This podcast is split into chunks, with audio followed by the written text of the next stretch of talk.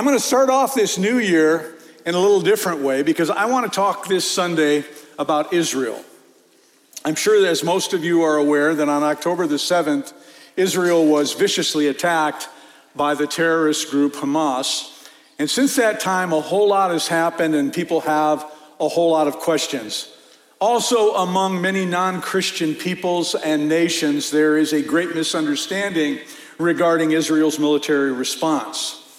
So now that the holiday season is over, and after being asked by some of you to speak on this subject, I would like to address it with you this morning, the first Sunday of the new year. And I believe that the very best place for me to start is uh, to say this that I, as your pastor, as well as our entire church board, we stand fully in support of Israel.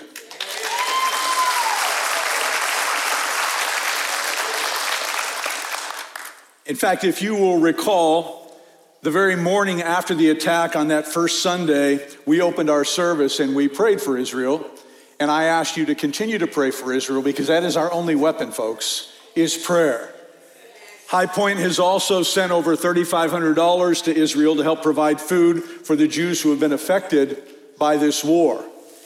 And please allow me to just add this. If for any reason you, as a attender or member of this church, think that I haven't spoke on a subject from this pulpit within a certain time frame or in a certain way that it means that I don't care or that I don't support Israel or that I'm oblivious to what's going on, you would be dead wrong. I am very aware of what is going on. I speak on things from this pulpit that I feel led by the Lord to speak upon. And you have to understand that that might not always fall into or satisfy your preference or your timing, but it's going to fall in my timing and my preference as I believe the Lord is leading me. And I can assure you, and I can assure you that when I do speak on it, I will provide you insight regarding current information as well as historic and spiritual truth that is based upon God's written word. And that's what I hope to do today. So, as we look at this war, that is raging in Israel, in order to have a better understanding of exactly what's going on, you have to go to the scriptures. And you must begin with the storyline found beginning in Genesis chapter 12. If you want to go ahead and turn there, you can. I'm going to be moving fast, but all the scriptures I'm going to put up will be on the screen and you can follow along. In, in Genesis chapter 12, you will find a man named Abram a man who came from a pagan father and family who God chose, predestined, called, and saved. In Genesis 12, verses 1 through 3, in the English Standard Version, it says this Now the Lord said to Abram, Go from your country and your kindred and your father's house to a land that I will show you, and I will make you a great nation, and I will bless you and make your name great so that you will be a blessing. I will bless those who bless you, and him who dishonors you I will curse, and in you all the families of the earth shall be blessed. Then in Genesis chapter 15, verses 1 through 5, God promises Abram a son, an heir, and it says this After these things, the word of the Lord came to Abram in a vision Fear not, Abram, I am your shield. Your reward shall be very great. But Abram said, O Lord God, what will you give me? For I continue childless, and the heir of my house is Eliezer of Damascus. And Abraham said, Behold, you have given me no offspring, and a member of my household will be my heir. And behold, the word of the Lord came to him This man shall not be your heir, your very own son shall be your heir. And he brought him outside and said, Look toward heaven and number the stars if you are able to number them. Then he said to him, So shall your offspring be. And he believed the Lord, and he counted it to him as righteousness. Then, if you go down to Genesis 15, verses 18 through 20, you'll see that God also promises Abraham or Abram some land. On that day, the Lord made a covenant with Abram, saying, To your offspring, I give this land from the river of Egypt to the great river, the river Euphrates, the land of the Kenites, the Kenizzites, the Cadmonites, the Hittites, the Perizzites, the Rephaim, the Amorites, the Canaanites, the Girgashites, and the Jebusites. Apparently, there were a lot of ites living in the world in that day. And then in Genesis chapter 17, verses 4 through 6, God changes Abram's name. Behold, my covenant is with you, and you shall be the father of a multitude of nations. No longer shall your name be called Abram, but your name shall be Abraham. For I have made you the father of a multitude of nations. I will make you exceedingly fruitful, and I will make you into nations, and kings shall come from you. Through these encounters, God not only reveals, but more importantly, he establishes something that theologians refer to as the Abrahamic covenant. And when this, within this covenant, God makes a series of promises to Abraham, and it is a unconditional covenant, which means that since God created it, he will keep it, he will enforce it, because it is an unbreakable covenant secured by the promises of God and his sovereignty. Well, this Abrahamic covenant is echoed throughout the scriptures, and it has three aspects to it. Remember this. First, there is a destination or an actual land, piece of land. Secondly, there is a promise of many descendants. And thirdly, through those descendants would come the promised Messiah. So there is the promise of land, there is the promise of a lineage, and there is a promise of a Lord. Now, this land promised to the descendants of Abraham is a piece of real estate that the Bible calls the promised land. And if you look at a map of the world, it is what is now known as the nation of Israel. Now, this land is very significant, is a very significant piece of real estate in that it is still in contention to this very day, some 4,000 years later. The lineage promised to Abraham is that he would have a son, and through that son would come a great nation, meaning the Jewish people and the nation of Israel. And within that land, and through those people would come the most important part of this covenant a Lord. All of this was to prophetically pave the way for the coming of Jesus Christ, the fulfillment of Jewish prophecy, and the one true God whose purposes will prevail regardless of what the world thinks. Well, at that precise moment, when God made and spoke this covenant to Abraham, there started a great spiritual war. Why? Because Satan works in complete and total defiance against anything God does. He does everything he can in his limited, and may I add that and emphasize limited capabilities to derail God's plan. I'm going to say this again, I say it often. People tend to look at Satan and God on an equal plane. Nothing could be further from the truth. You have God and you have Satan, who was a created angel who fell from grace. He does not have the same power as God. That's why I say limited capabilities. But whatever God creates, Satan counterfeits. Do you understand this? And whenever God is building, Satan tears down.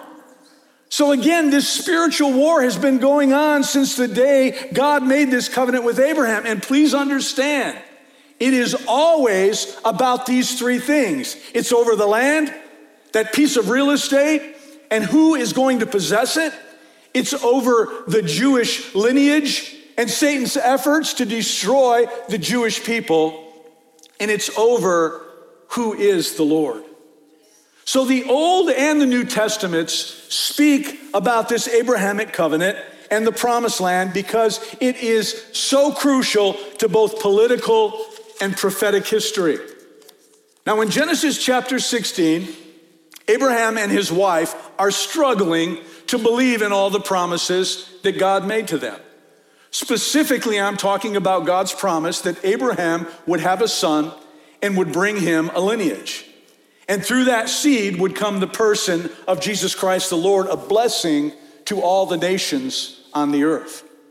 Well, Abraham and Sarah waited many years, and that promised lineage uh, had, had not yet happened, and it seemed like nothing to them, that nothing had changed. They still didn't have a child.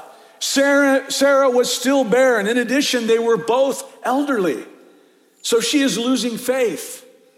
And as a result, she devises a plan whereby Abraham would take a second wife, a surrogate, and have a son with that woman. Well, Abraham followed his wife's advice and he takes a second wife, and her name is Hagar. Hagar is an Egyptian unbeliever, and she bears him a son whose name is Ishmael. And listen to what God prophesied about the future of Ishmael and his descendants found in Genesis 16, verse 12. He shall be a wild donkey of a man, his hand against everyone, and everyone's hand against him. And he shall dwell over against all his kinsmen. The scriptures make clear that Ishmael will be an unrestrainable and an untamable man but he does go on to have 12 sons, just like the 12 tribes of Israel, interestingly enough. But eventually, what happens is God fulfills his prophetic promise to Abraham and Sarah, and they finally have a son. And his name is Isaac. Now, Abraham has two wives, two sons, and one covenant. Who will be the blessed lineage? And from which side of the family will come the Lord? Well, this naturally leads to great conflict between both the wives and the sons. But God chooses Isaac, the son of Sarah, over Ishmael, the son of Hagar, to fulfill and to receive this full promise of the Abrahamic covenant. Then, after many years, something interesting happens. When God tells Abraham to sacrifice his only son. And I'm talking here about the son of promise, the son who was born of a miracle, Sarah and Abraham's firstborn son, Isaac. And it happens at a time when Isaac is, is growing up and his father is getting older. And Isaac is told to carry wood on his back to a place where they would, they would build an altar to the Lord. And please understand that this is a prophetic picture of the coming of Jesus Christ, the Son of God, who would carry the wood of the cross on his back. And he would willingly lay down his life and be put to death by his own father, his heavenly father. So Isaac lays down his body in surrender, and Abraham takes the knife, raises it, is prepared to sacrifice his son. And when you think about this, Abraham must have an incredible amount of trust in God, wouldn't you say? In fact, in Hebrews chapter 1, it tells us that Abraham believed that if necessary, God would raise his son from the dead. Well, resurrection was not to be meant for Abraham's son, but for the Son of God. Because the scriptures say that an angel of the Lord appeared and stopped Abraham. Now, in the Bible, when it says an angel appeared, it's an angel. When the Bible says an angel of the Lord appeared, it is known to be the Lord Jesus Christ pre incarnate. Genesis 22, verses 11 through 24 tells us this. But the angel of the Lord called to him from heaven and said, Abraham, Abraham. And he said, Here I am. He said, Do not lay your hand on the boy or do anything to him. For now I know that you fear God seeing you have not withheld your son, your only son, from me. And Abraham lifted up his eyes and looked, and behold, behind him was a ram caught in the thicket by its horns. And Abraham went and took the ram and offered it up as a burnt sacrifice or offering instead of his son. So Abraham called that name of that place, the Lord will provide. And it is said to this day, on the mount of the Lord it shall be provided down to Genesis 22 16. By myself I have sworn, declares the Lord, because you have done this and have not withheld your son, your only son, I will surely bless you, and I will surely multiply your offspring as the stars of heaven and as the sand that is on the seashore. And your offspring shall possess the gate of his enemies, and in your offspring shall all the nations of the earth be blessed because you have obeyed my voice.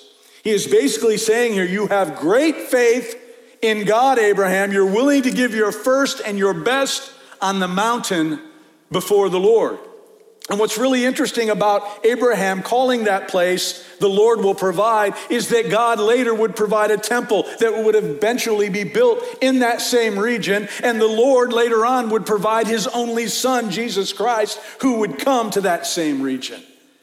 But Jesus came as the greater Isaac. He carried the wood of the cross upon his back and he laid down his life willingly. He was put to death for the sacrifice of the sins of the world. And all of this would be a result of God's covenant made to Abraham. Well, some 2,000 years later, a man named Muhammad claims that he was visited by an angel.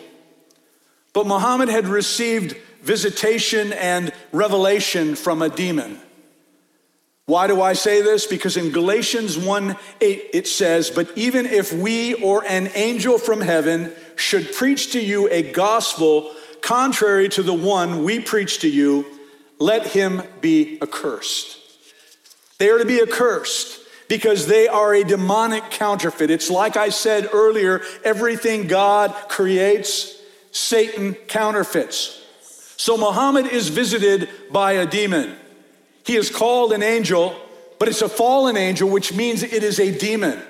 And this demon tells Muhammad that he needs to begin prophesying and presenting to the world a new religion. And the very es- essence of this religion of Islam and the theology that spews forth from Muhammad is that the Hebrew scriptures are a complete and total lie and that God chose Hagar and not Sarah, and that God chose Ishmael and not Isaac. They actually, he actually takes the story uh, line in Genesis 22 and he says that it was Ishmael who went with Abraham to that mountain, and it was Ishmael who was the firstborn son, the son of promise, and it was Ishmael who was willing to lay down his life. Islam takes the storyline of the Bible and it twists it so that Sarah and Isaac are the ones rejected, while Hagar and Ishmael are the ones that are accepted. And as a result, they say that the Abrahamic covenant does not belong to the descendants of Isaac and the Jewish people, but instead to the descendants of Ishmael. And who are the descendants of Ishmael? The Palestinians and the Arab Islamic nations. But they further say that the promised land is their land and that it should be their lineage and that they will worship their God, Allah, and not Jesus Christ. So, all along, there has been this battle raging over these three things who owns the land? From which lineage comes the inheritance of the covenant? And who ultimately is Lord? And you need to know that this, this is a profound spiritual battle that has been going on for centuries, and it will continue to go on until the Lord Jesus Christ returns. And this is not simply a political issue, it is spiritual warfare, it is a spiritual battle. So, on October 7th, we witnessed Hamas invading and attacking Israel. Understand this is a continuation of the battle that has been occurring for 4,000 years, going back to the days of Abraham. This attack took place on a Saturday morning, which is the Jews celebrate as the Sabbath. They were also just finishing up a, a week long Jewish holiday, and people were off of work. It was one of the most joyous weeks in the year in the life of, of, of a Hebrew or a Jew. It would be like Thanksgiving or Christmas to us here in America. And so, what do you do on a holiday like that? You travel, you rest, you get your families together, and you celebrate. And I'm also certain they probably weren't paying much attention to their electronic devices and technology like they normally would be doing. And as a result, they were much more vulnerable than just a typical day. And if you have seen or read about any of the footage or, or read about the things that occurred, you will see grown men doing all kinds of damnable, unthinkable, despicably demonic kinds of evil to civilians, to women, to children, and to the elderly. And I don't know if you are aware of this enlightening bit of information, but many of the terrorists that day were amped up on a drug called Captagon. It is a synthetic meth type drug that is both hallucinogenic and addictive. And I know that it had to help to fuel that deadly and inhumane rampage. That's why they took the drugs. I read an article about what they did to one young woman that I wish I hadn't. Because I'm telling you, I cannot clear it from my mind. And I think about it often and I just, I just, I just get sick inside. And I'm not going to give you the details because I don't want you to carry this. But it was so, what they did to this woman was so far beyond the realm of what you would think any human being could do to another human being that the word demonic is the only description that would describe what these terrorists did. And all the while they're shouting Allah Akbar, translated means God is great, but in the way that they speak it, makes it very clear that they believe that their God is greater. It's a declaration that the demons working through these people consider themselves greater than the God of Abraham and Isaac and of you and I. But it is not just a physical battle. It's a spiritual battle that is clearly defined in Ephesians chapter 6, verse 12. For we do not wrestle against flesh and blood, but against the rulers, against the authorities, against the cosmic powers over this present darkness, against the spiritual forces of evil in heavenly places. When, when this scripture tells us, what this scripture tells us is when conflict occurs in the seen realm, there is a far greater conflict going on in the unseen realm. And when you hear them say, Our God is greater, that's a de- declaration of spiritual warfare from a demon against the Lord Jesus Christ and against the God of Abraham. Now, we know that roughly 1,300 Israelis died from that initial attack, but that doesn't include the hostages who have been taken whose status is still unclear, nor the soldiers of the IDF who have, been, who have died in battle since. We also know that over 3,000 more were injured on that day alone. And I've heard some people say, well, that's really not too bad, especially when you compare it to Pearl Harbor when about 3,000 Americans died, or on 9 11 when about 2,000 Americans died. So people don't really understand the, the national trauma that Israel is going through right now. You see, Israel is a nation of roughly about 8.9 million people, while the United States has a population of roughly about 340 million. So if you do the math, the loss of life on that day, Jewish life on that day, would be equivalent to us having lost 40,000 Americans during 9 11. Pretty substantial number, wouldn't you say? Not to mention, some of Hamas's brutality was proudly live streamed on the internet. They even sent videos of their atrocities via smartphones to the mothers and the fathers and the families of their victims to increase their trauma and their torment. And because of the nature of these atrocities, Benjamin Netanyahu has declared this to be a war. And now, for the first time in 50 years, Israel is at war.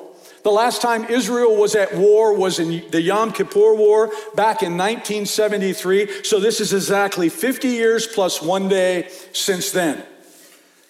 The Yom Kippur War was also started during a Jewish holiday. And now this terrorist attack occurred on another Jewish holiday, the same Jewish holiday. And that's no coincidence because they knew that the civilians would be more vulnerable during an attack during a holiday than any other time, therefore creating the maximum amount of casualties. But it's also psychological warfare. And I'm not just talking about the gruesome ways in which people were tortured and eventually killed. But I'm also talking about how if attacks take place during your religious holiday, can you see how this could create a negative memory in the minds of the Jewish people? In a very real sense, it is conceivable that because of those negative memories, some Jews may no longer stop to honor and thank God on that holiday because they're traumatized by the memory of what happened that day. And it can easily become a non holiday for some of them, and even now, maybe even perceived as an unholy day. That's what I mean by psychological warfare. And so, what we have here is the Palestinians on the Gaza Strip, who, by the way, are not a people or a nation. Palestinian is a name given to anyone who lives in that area. Most scholars believe that Roman Emperor Herodian changed the provincial name of Judea to Palestine to erase Jewish presence from that area. So these Palestinians, who are the descendants of Ishmael, are at war with the Jews who are the descendants of Isaac. And what we're seeing is deeply troubling for all of us. With Israeli airstrikes going into the Gaza Strip against and targeting buildings where we know about 2 million people live. The Gaza Strip, by landmass, is one of the most densely populated areas on the earth. And these are all human beings here that God created and God loves. And please, men and women of God, I need to say this don't ever forget that God loves people on both sides of this conflict. We get riled up because we don't want to see someone hurt Israel, but there are people being hurt on the other side as well by their own people, as well as the bombings that are taking place. These are all people who desperately need Jesus. Well, the population there is about 92% Muslim, about 6% Jewish, and about 2% of Christians. But until Jesus is Lord of them all, they will not be reconciled and there will be no peace. So the answer for this is ultimately that they would all bend their knee to the Lord Jesus Christ so that he can rule over them rather than them trying to rule over each other. So what we're seeing is like any war. It's getting ugly and it's getting brutal. But let me assure you something. Israel's response to go to war as a result of this attack, this attack makes it a just war. Because this was a terrorist attack. It wasn't a military attack. And furthermore, it wasn't against an army, but against civilians. Therefore, Israel is justified in this war as any other nation would be justified. But what the Hamas terrorist group has created is a no win situation for Israel. What I mean is, if Israel doesn't attack back, they lose because Hamas will just continue to plot against Israel and continue to strike and attack. All the while, by the way, encouraging other Islamic nations and people to do the same thing. The second way that they lose is, is now that they have responded with airstrikes, there are global protests and condemnations from other nations. France had to literally call a curfew and shut down their country because there are so many Muslims that are now living in France who were protesting. There were 15,000 on the streets in and around London prote- pro- uh, protesting Hamas, for Hamas. And of course, in major universities, around our own nation, we're seeing students rise up who are pro Palestinian and pro Hamas. And many of these American born college students can't even clearly articulate why they're doing it. They're going along with the crowd. They have been fed, and now they believe in an inaccurate historical record regarding the whole situation of Israel and the Middle East. The problem is that Israel is having to attack civilian targets which is leading global outrage that the civilians are being targeted. So let me explain further reasons why Hamas has made this a no win situation for Israel at the Gaza Strip. You see, Hamas knows that they cannot win an outright battle against Israel. And so they hide their leadership, they hide their operational centers, they hide their munitions through a series of tunnels and bunkers beneath schools and hospitals and mosques. Could there be three more controversial places to hide munitions than those three?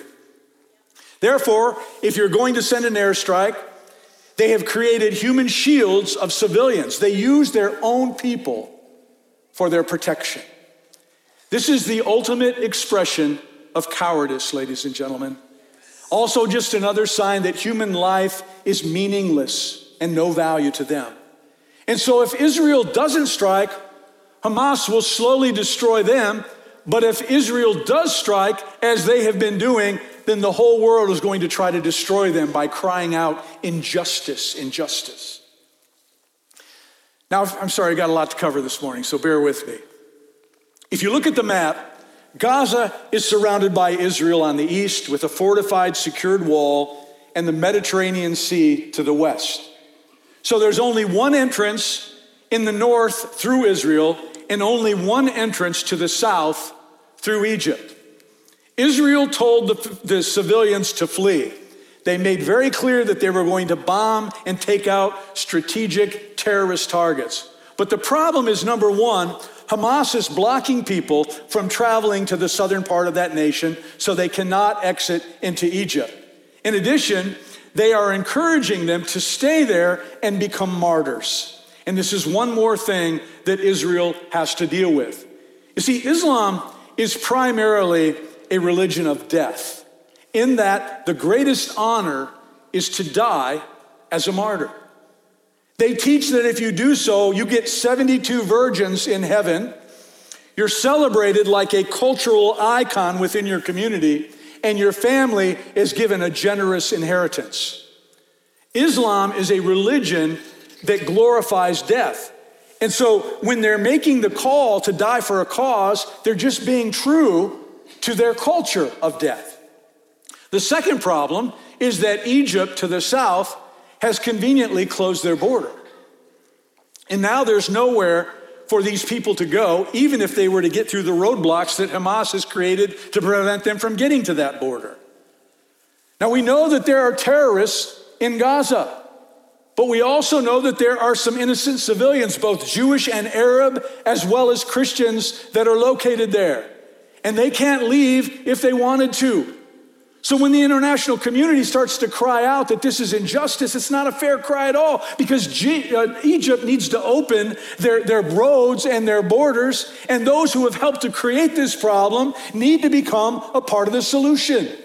This is a justified war, and any nation in their situation would do the exact same thing. Israel has every right to take out strategic targets of their terrorist enemies within their land that are trying to destroy them. It is simple as that. That is real war 101. I mentioned earlier how Hamas puts women and children in harm's way. Well, that's not just cowardice, but that is pure evil.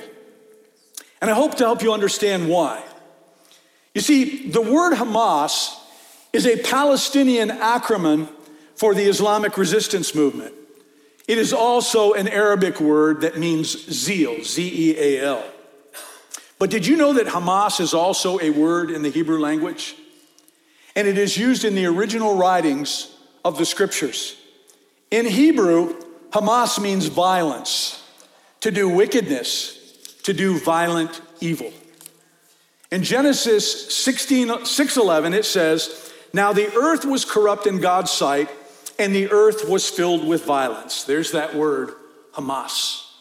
It says the earth was filled with Hamas, or evil violence, because the world was filled with people who were filled with Hamas, violent evil.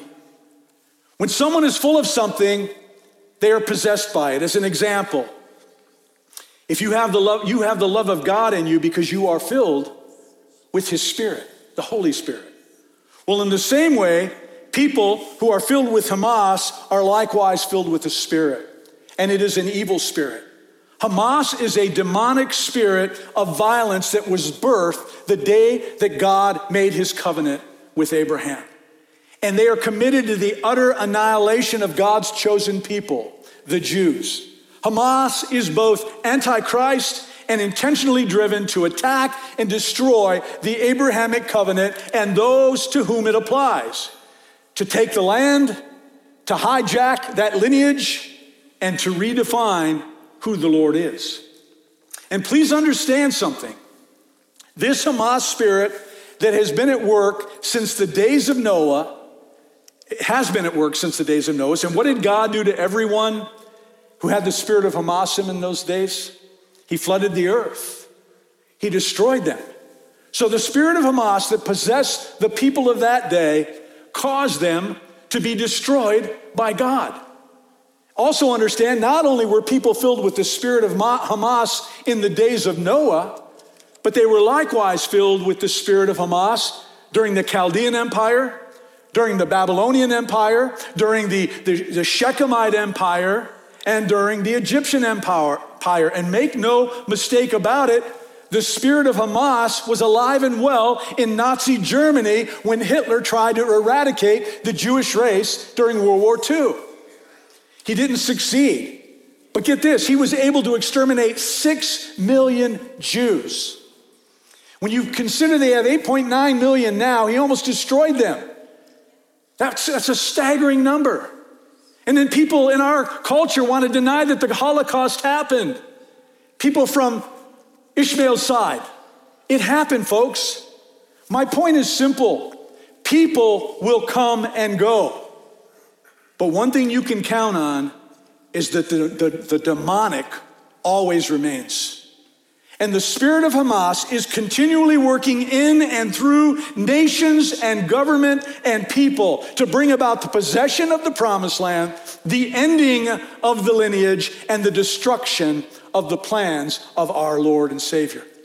So when you see Hamas being celebrated globally, since it is a demonic and a powerful warrior spirit, please understand what you are seeing is a form of worship and it is spiritual warfare. Having said all that, let me go back to our story. You got a conflict going on between Sarah and Hagar, between Isaac and Ishmael. So Abraham is the father of two sons, and there's only one covenant. So which son will inherit the promise of the covenant? Well, in Genesis chapter 21, you see a glimpse of this conflict in the way that Ishmael reacts to his little brother, Isaac. And it happens on a day where there was a feast celebrating Isaac's weaning. Genesis 21, 8 through 10 says this And the child grew and was weaned, talking about Isaac. And Abraham made a great feast on that day that Isaac was weaned. But Sarah saw the son of Hagar, the Egyptian, whom she had borne to Abraham laughing. She's referring to Ishmael. So she said to Abraham, Cast out this slave woman with her son, for the son of this slave woman shall not be the heir with my son Isaac. I am confident that Sarah didn't demand this because of a simple laugh.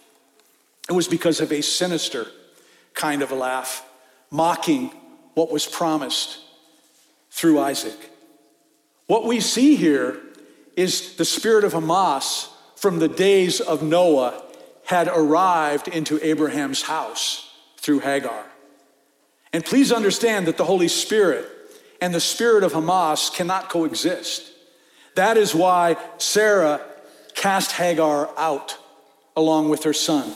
That's what you do with an evil spirit, you cast it out. She could see that the older brother, this wild donkey of a man, who at this point was about 14 years old, was mocking his little two year old half brother. She could see by Ishmael's response that he had no regard for her son or for his safety or for his life whatsoever because the spirit of Hamas has no regard for children. Do you remember in Exodus when Pharaoh decreed for a mass genocide by having every newborn Israeli son thrown into the Nile River. And it happened again when Herod commanded the death of all male Jews two years and younger during the time of Jesus' birth. Well, in both cases, the goal was to destroy the, the descendants of the Abrahamic covenant. And I am certain because both of these decrees came through demonic direction that Satan's goal, his ultimate goal, was to destroy the Jews in an attempt to stop the promised Messiah from ever coming. What's very interesting about Pharaoh's decree is that it shows us that God will not tolerate this because in Joel 3:19 it says this, Egypt shall become a desolation and Edom a desolate wilderness for the violence done to the people of Judah because they have shed innocent blood in their land. So please understand that the same Hamas spirit that took the lives of innocent children during the Egyptian empire, is right now at work in Israel on the Gaza Strip. This battle is profoundly spiritual, ladies and gentlemen, and it will not be solved through political solutions. And that is why we pray for the peace of Israel. But we should also pray for the well being of the Palestinians there who are being used as human shields and manipulated by those who have the spirit of Hamas in them. We should also pray for a revival on both sides of this fight, that they would come to know the Lord Jesus Christ. But make no mistake about it, when you see the descendants of Ishmael doing violence to children, the least among us, it is the same spirit of Hamas that lived in Ishmael and existed in Egypt and beyond. And I think now would be a really good time to explain the difference between Islamic and Christian eschatology. Eschatology is the study of the end times, of the last days. Islam teaches that there will, they will eventually rule the entire earth. And of course, we know there is no separation between church and state in Islamic nations. Their religion is their government and is also the final word in everything. You see, Islam is not a religion of invitation like Christianity. What I mean is that the invitation that you repent of your sins and you receive Jesus Christ as your Lord and Savior. Jesus forces himself on no one. And through his birth and his life and his ministry and his death and his resurrection, he invites us to follow him and to receive salvation. Well, Islam is a religion of imposition. You accept the teachings of Muhammad and the words of the Quran, or you die. That's why terrorists will often make the people that they have captured deny Jesus Christ and praise Allah, and if they don't, they sever their heads from their very body. They believe Islam will rule one day and everyone will be ruled by the Quran and by Sharia law. You see, wherever Islam gets a foothold, it becomes a stronghold. And that's what they, why they had to shut down the streets in France. Our laws say you can't act this way, but Muslims in countries all over the world say we don't regard your laws. We don't honor your nation. We don't believe in your religion. We don't even tolerate it. We want world domination. This is why, while the rest of the world is concerned about population growth, Muslims keep moving into other nations and are having many children. They're continuing to procreate. They have a long view. They believe that if they procreate enough Muslims into the world, eventually they will rule the world. And so the end game is twofold. First, they will have complete and total domination of the world. And number two, they will rule with an iron fist. The senior Hamas official, Mohammed, excuse me, Mahmoud al Zahar, quotes the prophet Muhammad God drew the ends of the world to one another for my sake, and I've seen its eastern and western ends. The dominion of my nation would reach those ends that have been drawn near me. But then he goes on in his own words to say this The entire 510 million square kilometers of planet Earth shall come under a system where there is no injustice, no oppression, no Zionism, no Israel, no nation of Israel, no treacherous Christianity, and their killings and crimes like those being committed against the Palestinians and against the Arabs and all the Arab countries and Lebanon, Syria, Iraq, and other countries. Listen, church. This is a war between good and evil. And Hamas is on the wrong side of the fight. And it's all because God made a promise and a covenant with Abraham. And it's a promise that he will never break. And his purposes, you can be rest assured, will prevail. When you get into the prophetic books of the Bible, you can see how the world comes to a close. And it all happens with Israel in a final battle with the nations of the world who are standing against her. And, th- and at that moment, when it appears that all is lost, Jesus will come from the heavens and he will destroy the enemies of God and he will fulfill his promise to Israel. So if you ever wonder why we pray for Israel, this is why. Many in the world are seeking to wipe them from the face of planet Earth. But they are our brothers and sisters. They are God's chosen people whose heritage brought forth our Lord and Savior, Jesus Christ. And I hope that what I've shared with you today will help you to understand what the news won't tell you. They are fighting for their very survival, as they have had to do throughout their history. And it started the very minute God made the covenant with Abraham. When Satan went to war to do whatever he could do to stop it. Therefore, you and I, as men and women of God who've been redeemed by the blood of Jesus, we need to stand with them and we need to support them with our prayers. And our prayers aren't necessarily because we believe they will be destroyed, they won't because God has made a promise to them. It is an unbreakable covenant. But we do pray for peace and we pray for their safety and we also pray for the great suffering that they have had to endure and will continue to endure until the Lord comes. And with regard to this Abrahamic covenant and these promises from God, it isn't just for divine protection, it's also for divine blessing. And you can clearly see this throughout their history. Through their many challenges, God has continually blessed the Jews. Here are just a few examples. There have been 900 Nobel Prizes awarded throughout the years. 20% of those have gone to Jews. This is way disproportionate when you consider only 0.19% of the population comes from that land. In almost every field, Jewish people are excelling from science to art and innovations to technology, genetic engineering, and many other modern advances. This small country, with less than one one thousandth of the world's population, is graded as the eighth most powerful country in the world. Excluding the US, Israel has the largest number of startup companies in the world.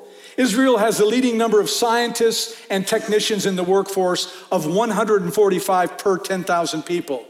Israel has an economy that produces $100 billion and it's larger than all of its immediate neighbors combined. How does all this happen?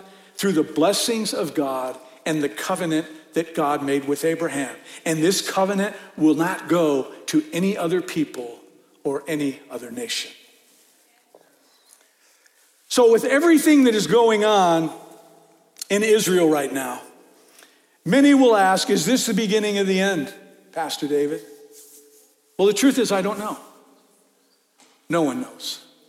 There are a lot of people out there who know eschatology, they know end times, they're very well studied on these scriptures, and they don't know for sure either.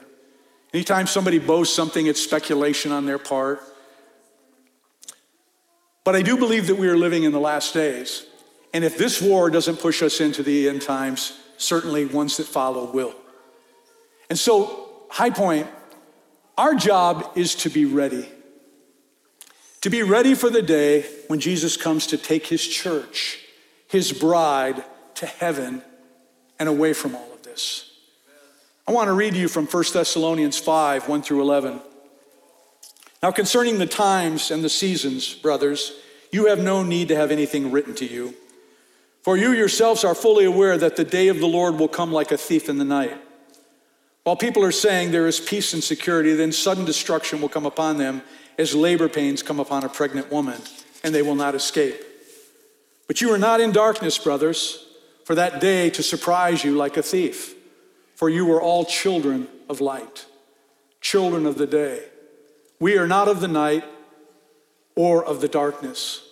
So let us not sleep as others do, but let us keep awake and be sober. For those who sleep, sleep at night, and those who get drunk are drunk at night. But since we belong to the day, let us be sober, having put on the breastplate of faith and love, and for a helmet, the hope of salvation.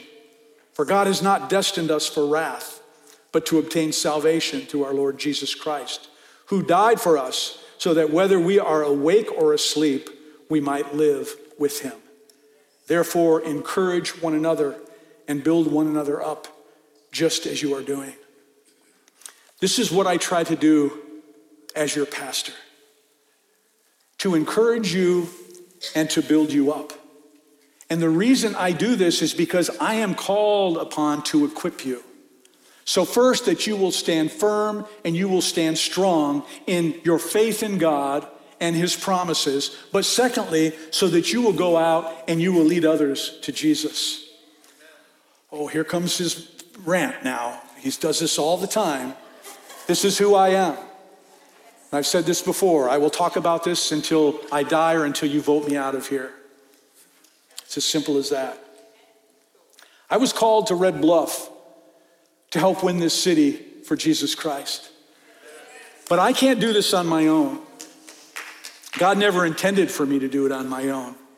He gave me a church family so that we could stand united together for this cause. We have the potential to literally change and transform this city for the Lord Jesus Christ, one person at a time.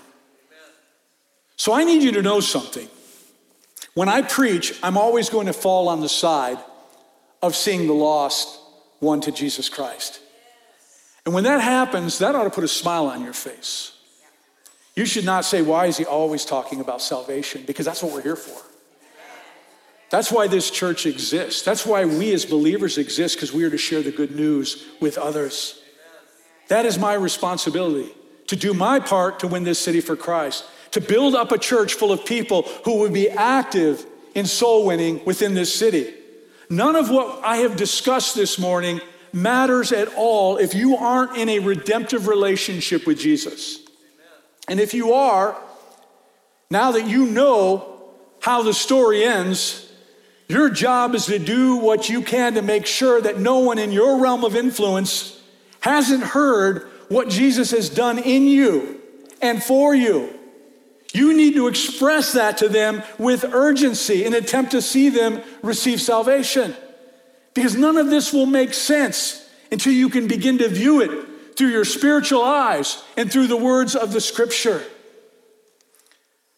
And you need to understand that God's master plan that is spelled out within the word of God and how that our sovereign God, our God is a sovereign God, and he doesn't need the approval of this world or of nations to make good on his problem, his promise to Abraham. He made a promise, he will see it through. I cannot control the future.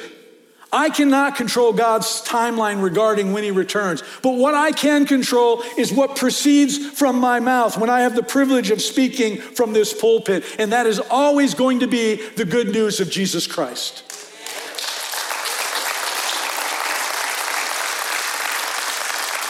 And those of you who have been redeemed, you should know by now that you have nothing to fear in all of this. You have received a promise. You too are in a covenant relationship with Jesus. I want to look at 1 Thessalonians 5 again, but you are not in darkness, brothers, for that day to surprise you like a thief. For you are all children of light, children of the day, down to verse 8. But since we belong to the day, let us be sober, having put on the breastplate of faith and love, and for a helmet, the hope of salvation. For God has not destined us to wrath. Did you get that? But to obtain salvation through our Lord Jesus Christ, who died for us, so that whether we are awake or asleep, we might live with him. Therefore, encourage one another and build one another up just as you are doing. You who already know Jesus, please quit fretting over the things and worrying over things that we have absolutely no control over. Before the end of this age, God is going to take us home. So take that nervous energy that you have and tell someone about Jesus. That's what you were called to do. You know, there comes a point when, as followers of Jesus, we take in so much information, so much knowledge, so much about the scriptures that we don't put what we've learned into action. And, it will, and, and, and if that happens, that only leads to frustration and ultimately, it leads to fear. And I see that fear in a lot of people. My job is to make sure that you are prepared in your heart, that things are right between you and God, but then ultimately, that in that preparation, you realize you have a responsibility to help prepare others. That's the reason that you and I and this church exist. And this year, we are going to focus on becoming more intentional in our spiritual growth, while at the same time being more active members within this body of believers. And we plan to do that by hopefully getting all of you engaged into a small group where we will be studying the scriptures. And as Proverbs says, where iron will sharpen iron. You come here to listen to me preach every Sunday morning, and I'm very thankful that you do. And believe me when I tell you that I do my very best trying to bring you truth that you can apply to your everyday life. But it's like I've said many times before if this is all you are getting to make it through the week, it's not enough. You need to be in the Word of God yourself. And that's what we want to address this year. And I'll be presenting to you ways in which we can make that happen. But it will require a commitment from you. Oh, I don't want to make commitments. You talking another night of my life, Pastor David? I got to watch Monday Night Football. There comes a point, especially as we live in these last days, where you got to prioritize what is important to you. And I'm not trying to be a bully pulpit this morning. I'm just speaking truth to you. And hopefully it's coming through in love and a little bit of sarcasm because I'm just kind of that way. But you have got to make a commitment to go deeper in the Lord in your personal life. Don't worry about the church as a whole, worry about you. This is between you and God. You were either going to stay stagnant or you were going to grow, and the choice is your choice. Will you just sit there spinning your wheels or will you make a commitment? Yes, I don't know what it looks like. I'm a little nervous about it. I don't know what it's going to be like to get together with a group of six people or eight people in somebody's house and have a piece of pie and, and, and talk about the Word of God. Why should that fear be fearful? I realize for you introverts, it's hard. But hopefully, your spouse is an extrovert and, and they'll, they'll work that out for you. iron sharpens iron. All the truth that you get doesn't need to come from me. There are so many other sources out there, but your main source is the Word of God. And you need to be in the Word of God for you to understand what is coming and where we are heading. And I think I've spelled out for you this morning why we're heading where we're heading. It's been going on forever and it will go on until Jesus returns. You and I need to become purveyors of God's truth and wisdom, driven and empowered by the Holy Spirit of God to make a difference in other people's lives. And if, like me, you are saved, this is no longer just about you and me. Can we all just agree on, on that? This, this divine story in the Bible isn't about America, folks. I hate to disappoint you. Man, we've got some Christian Americans that are so caught up in America that sometimes I wonder if America is the God and, and, and God is down here somewhere.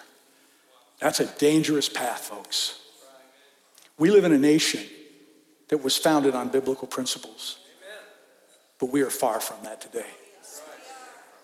God said, Blessed is the nation whose God is Lord. He's not our Lord anymore. He is us, the remnant, those who are left. But He isn't for a vast majority of those people you know and you work with and are in your family. He's not. Therefore, it is our job to open our mouths.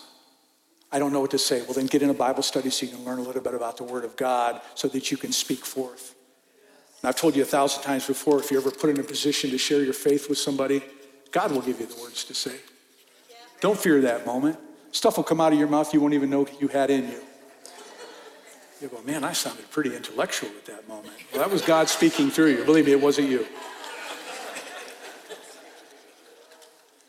What I'm trying to say, High Point, is we need to stay busy doing the Lord's work, leading others to Him We don't have time to be worrying about things that will occur before Jesus returns.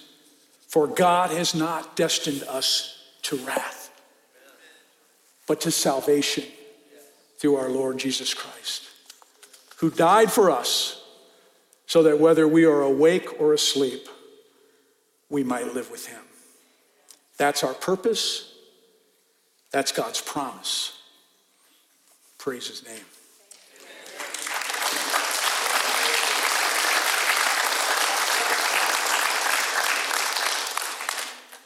And so, after all that, this being the first Sunday of the new year, we're going to take communion together.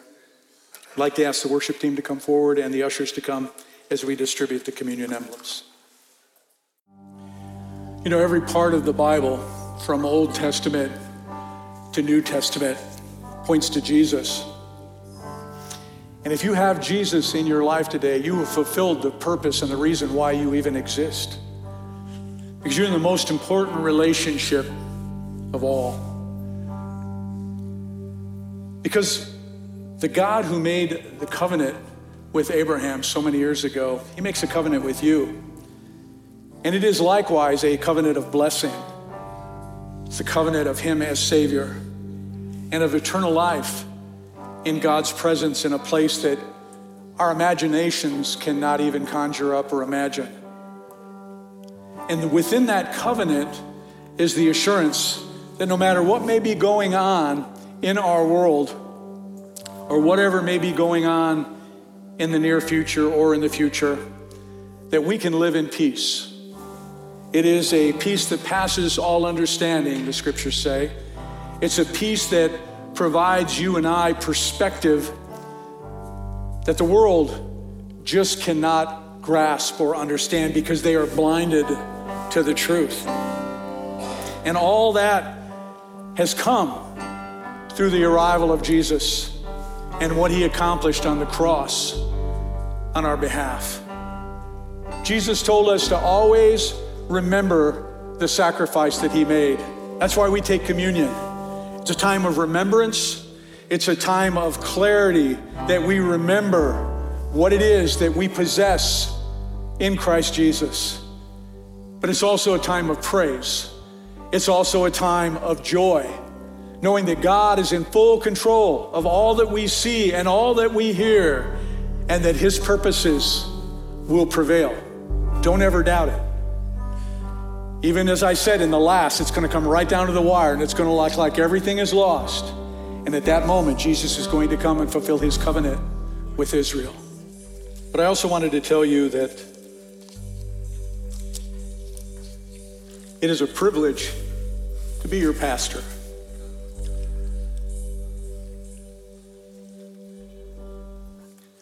And sometimes I get passionate, and I'm sorry.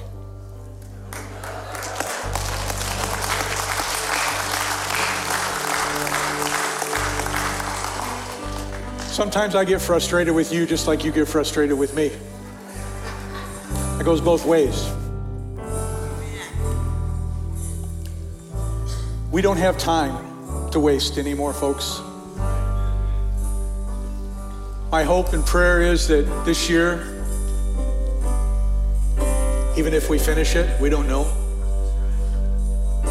will be a year of great change for this body of believers. And that some of you who have been too shy or afraid would get a blast of the Holy Spirit in you and would give you encouragement to go out and slay giants.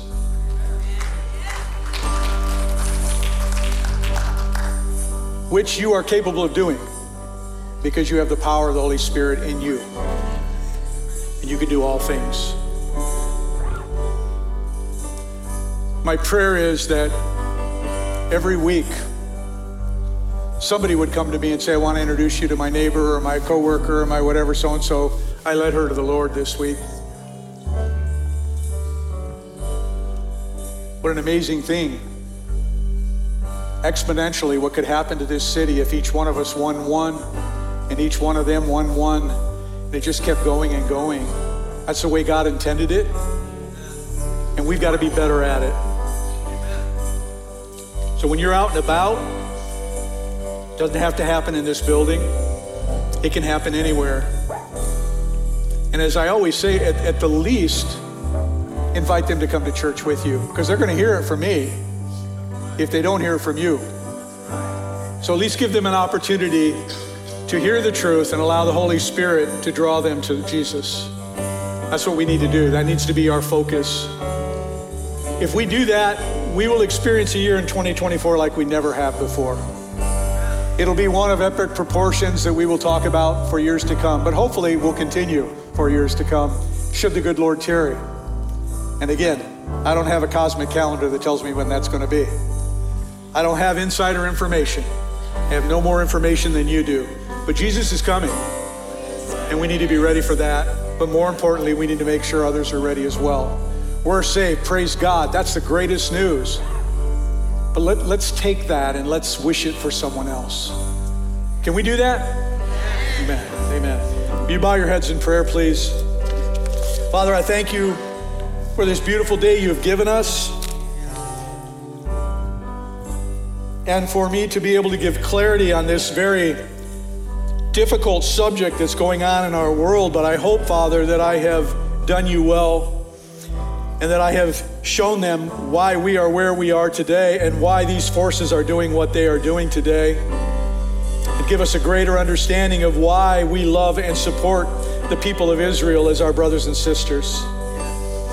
But God, I also hope that I have shared light on the fact that we are redeemed by the blood, and many of them are not.